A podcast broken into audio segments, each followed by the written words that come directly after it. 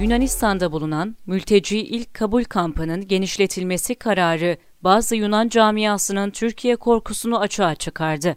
Yunanistan'ın mülteci ilk kabul kampını genişletme kararı alması, Oslo Üniversitesi'nde öğretim görevlisi ve stratejik danışman Panagiosti Pavlos'un Türklerin Batı Trakya'da varlığını artıracağı korkusunu gün yüzüne çıkardı. Birlik gazetesinin haberine göre Yunanistan'ın Meriç ili Seymen köyünde bulunan mülteci ilk kabul kampı Yunan hükümetinin aldığı kararla genişletilecek. Mülteci kampının genişletilmesiyle ileride bir İslam köyünün kurulmasından endişelenen Oslo Üniversitesi öğretim görevlisi Pavlos, Yunanistan'ın verdiği bu kararın tarihi bir hata olduğunu düşünüyor.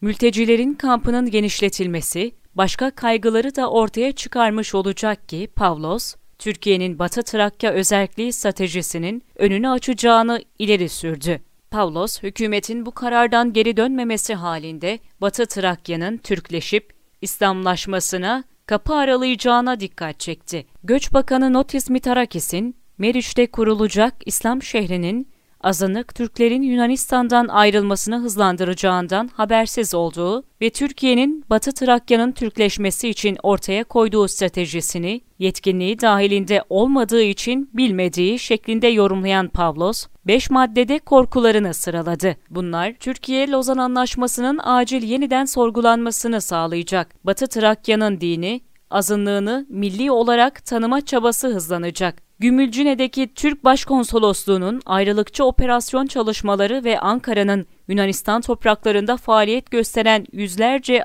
ajan, İskeçe ve Radop'taki Yunanlı Müslüman vatandaşların korku, logoterörizm ve finansman yoluyla Türkleştirilmesine yardımcı olacaktır. Son seçimlerde 40 bin oy alan Türk Partisi'nin hem Türkiye hem de Almanya Türkleri tarafından finanse edilen Trakya'daki operasyonu ve güçlendirilmesi hedeflenmektedir. Türkiye müttefiklerin azınlıklar tarafından seçilmesini istiyor. Dolayısıyla da bölgedeki tüm Müslümanları din görevlileri aracılığıyla kontrol etmek istiyor. Bu, Miçotakis hükümetinin Trakya Kalkınma Komisyonu tarafından inceleniyor. Komisyon Başkanı Dora Bakoyanni, umarız ki bu risklerin farkına varır. Pavlov, Seymen kampını bu maddelerle Yunanistan'ın kalbine çivilenmiş zehirli bir oka benzetiyor. Pavlov'a göre Türkiye Seymen'de kurulacak İslam şehrini iyi bir fırsat olarak görecek ve ajanlarını bölgeye yönlendirecek. Bununla da yetinmeyip Trakya özellik stratejisini çeşitli şekillerde kullanarak emellerine ulaşacak.